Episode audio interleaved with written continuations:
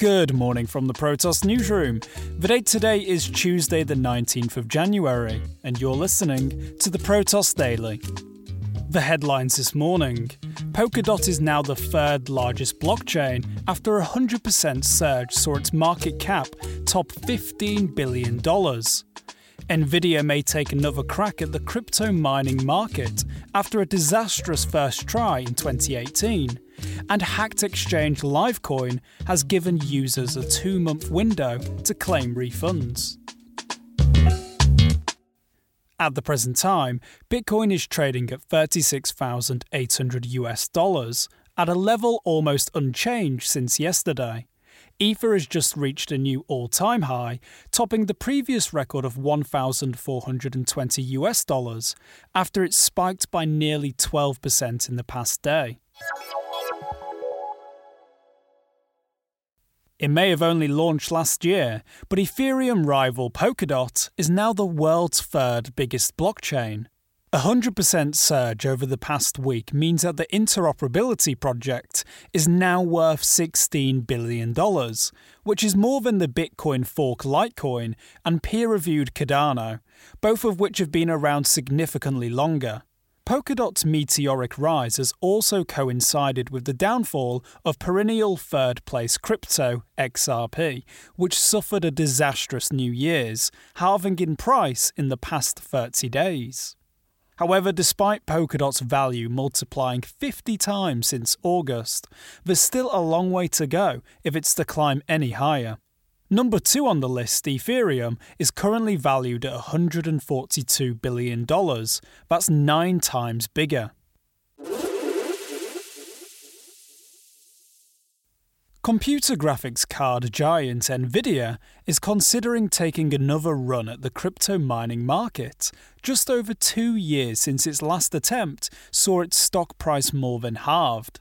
Speaking this week, Nvidia's chief financial officer, Colette Kress, revealed that if crypto demand continues to increase, the company could restart production of its CMP products, graphic cards that have had their video capability removed, making them perfect for miners. As mentioned, it wouldn't be Nvidia's first foray into providing chips specifically geared towards crypto miners. However, their last attempt in 2017 was something of a disaster and saw the company embroiled in a number of lengthy legal disputes. Since 2019, the company has been waging court battles with investors who believe it underreported how much of its revenue was tied to crypto mining. They claim that they were left severely out of pocket when, in the space of six months, Bitcoin's price soared from $1,400 to nearly $19,000 before plummeting to under $4,000, dampening interest in crypto mining and halving Nvidia's share price.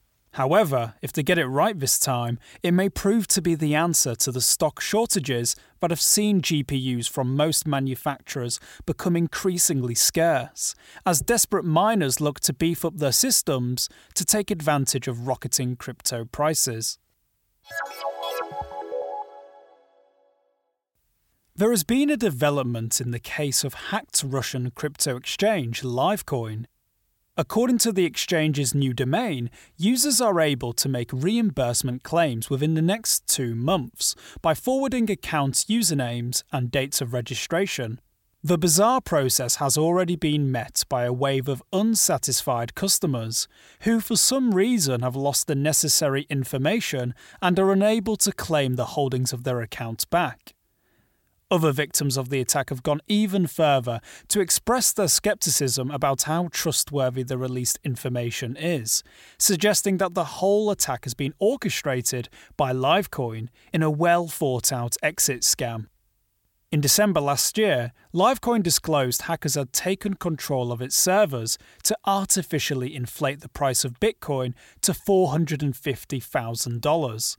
It was also revealed that the culprits also managed to cash out users' accounts, leaving the exchange unable to recover from the attack. We're using this as another opportunity to remind you not your keys, not your coins.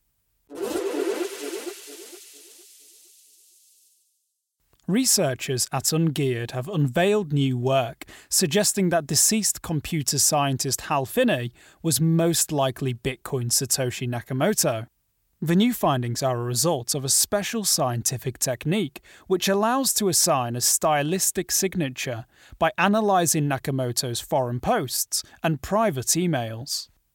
The technique goes on to compare this signature with the works of Finney and other candidates, such as Nick Szabo, Adam Back, Wei Dai, and even Craig Wright. Following this methodology, Ungeared has been able to find close proximities between Nakamoto's Bitcoin talk posts and texts from Finney. Ungeared has further contacted Protos and provided us with additional context about its research, stating that it provides another piece to the tall task of finding who Satoshi really is. A spokesperson for the team has said that they have been interested in the true identity of Nakamoto since the beginning of time, but noted the group does not presume to have definitely proven Finney is Nakamoto with this research.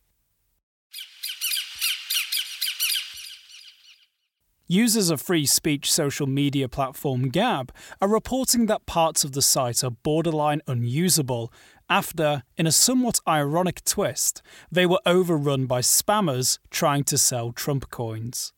Grifters are targeting those groups on the site that cater to QAnon conspiracy theorists, directing users to dodgy web shops supposedly selling physical Trump coins. And although not strictly crypto related, the problem bears more than a passing resemblance to Twitter based scams perpetrated by Bitcoin hungry Elon Musk impersonators.